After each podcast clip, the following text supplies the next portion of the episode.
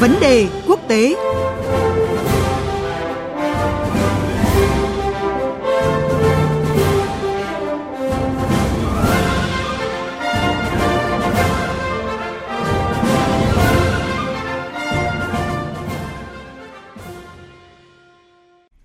Thưa quý vị và các bạn, Hôm nay, Thủ tướng Đức Angela Merkel sẽ chủ trì cuộc đối thoại cấp cao với lãnh đạo các quốc gia châu Phi với nội dung trọng tâm là thảo luận về sáng kiến thỏa thuận với châu Phi mà Đức đưa ra hồi năm 2017. Sự kiện này không chỉ có ý nghĩa với nước Đức trong vai trò đầu tàu thúc đẩy hợp tác với châu Phi mà còn có ý nghĩa đặc biệt quan trọng với cá nhân bà Angela Merkel, bởi vì thỏa thuận với châu Phi là sáng kiến được kỳ vọng sẽ đảo ngược những luồng ý kiến chỉ trích nhằm vào cá nhân bà Angela Merkel do chính sách mở rộng vòng tay với người di cư trong tâm điểm của cuộc khủng hoảng hồi năm 2015.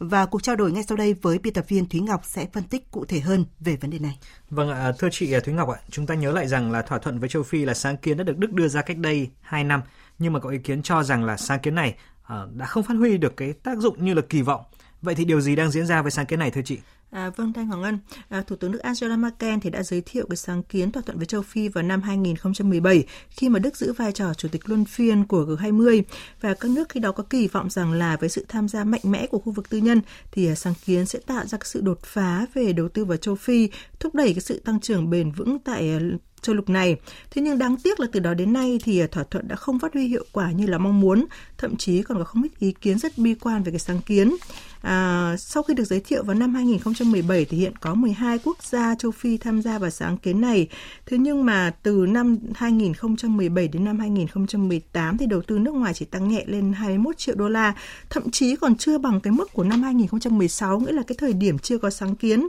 À, không những vậy thì 80% số tiền đầu tư lại chỉ dồn vào bốn quốc gia là Ai Cập, Maroc, Ethiopia và Ghana, trong khi 8 quốc gia còn lại gần như vùng trắng. Và các quốc gia châu Phi cũng phàn nàn về cái việc là họ đã hoàn thành nhiệm vụ của mình, đó là tạo ra một môi trường đầu tư thông thoáng, thế nhưng mà dòng tiền đầu tư thì vẫn chưa được khơi thông. Chính vì vậy mà bà Angela Merkel cũng như các nước châu Phi rất kỳ vọng là cái cuộc đối thoại hôm nay có thể mang lại cái sức sống mới cho sáng kiến thỏa thuận châu Phi thưa anh. Vâng ạ. À, sau 2 năm giới thiệu sáng kiến mà không đạt được kết quả như mong muốn, vậy thì Đức sẽ dựa vào yếu tố nào để có thể là thúc đẩy sáng kiến thỏa thuận với châu Phi ạ, thưa chị? À, vâng ạ, à, để thúc đẩy cái thỏa thuận với châu Phi thì bà Angela Merkel hiểu rằng là các doanh nghiệp Đức sẽ phải đi đầu. À, mặc dù không trực tiếp đại diện cho G20, thế nhưng với tư cách là quốc gia đầu tàu ở châu hiện nay thì nước Đức vẫn giữ một cái vị trí rất là quan trọng trong cái việc kết dính và thúc đẩy các sáng kiến trong khối với các quốc gia ở trong cái khối quốc gia phát triển nhất trên thế giới. Và chúng ta biết rằng là trước thêm cuộc đối thoại cấp cao ngày hôm nay thì Đức đã công bố cái quỹ đầu tư phát triển trị giá 1 tỷ euro để hỗ trợ cho các công ty tư nhân đầu tư vào các quốc gia châu Phi trong sáng kiến cũng như là hỗ trợ cho chính các doanh nghiệp tại châu Phi phát triển. Ngoài ra thì các doanh nghiệp Đức cũng uh, quyết định đầu tư sang châu Phi thì cũng sẽ nhận được nhiều hình thức ưu đãi thuế của chính phủ. Có một vấn đề đáng lưu ý đó là dưới góc độ kinh doanh thì các doanh nghiệp nhìn nhận là thị trường của 12 nước châu Phi trong sáng kiến bị đánh giá là quá nhỏ, trong khi những cái thị trường có mức tiêu thụ khá như là Nigeria, Kenya hay là Nam Phi thì lại không nằm trong sáng kiến. Bởi vậy để giúp cho các doanh nghiệp vượt qua trở ngại về quy mô thị trường thì à, các chuyên gia có đề xuất những doanh nghiệp tư nhân của Đức nên đầu tư vào các lĩnh vực phát triển hạ tầng là những cái lĩnh vực vốn không phụ thuộc vào sức tiêu thụ của thị trường và với việc đưa ra cái mức cam kết là một tỷ euro hỗ trợ cho đầu tư tư nhân trong sáng kiến thỏa thuận với châu Phi à, thì bà Angela Merkel cũng kỳ vọng là sẽ tạo động lực để nhận được những cái cam kết tương tự của các thành viên G20 khác trong cái cuộc đối thoại hôm nay tại Berlin thưa anh. À, thưa chị Thúy Ngọc ạ, có ý kiến cho rằng là việc thúc đẩy sáng kiến thỏa thuận với châu Phi thì sẽ có ý nghĩa rất quan trọng với riêng cá nhân bà Angela Merkel. Vậy thì chị có thể phân tích cụ thể hơn về ý kiến này?